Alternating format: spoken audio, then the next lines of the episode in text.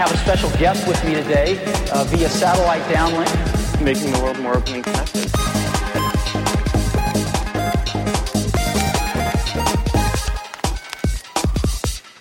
Welcome to the Today in Tech History podcast, where you learn about a few tech-related events that occurred today, January 11th, from history.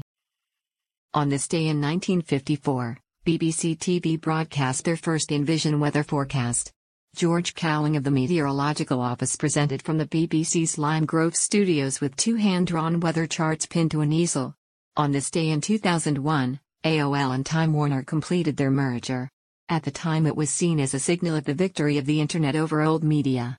Time Warner would eventually come out on top and spin AOL back out as separate company. On this day in 2001, Dave Weiner revealed payloads for RSS which allowed, among other things, enclosures. One example was an RSS feed which would deliver a different Grateful Dead song each day. It was the proto-podcast. On this day in 2005, Apple introduced the first iPod Shuffle, a music player with no screen and flash memory. On this day in 2013, RSS 1.0 and Reddit developer Aaron Swartz was found dead after committing suicide. That's a look at tech history for January 11th. If you'd like some more, go take a look at The Year in Tech History, illustrated by Scott Johnson. You can find it at merrittbooks.com. Help support the show by reviewing us on iTunes or your favorite podcatcher. Thanks, and tune in tomorrow for an all-new episode of Today in Tech History.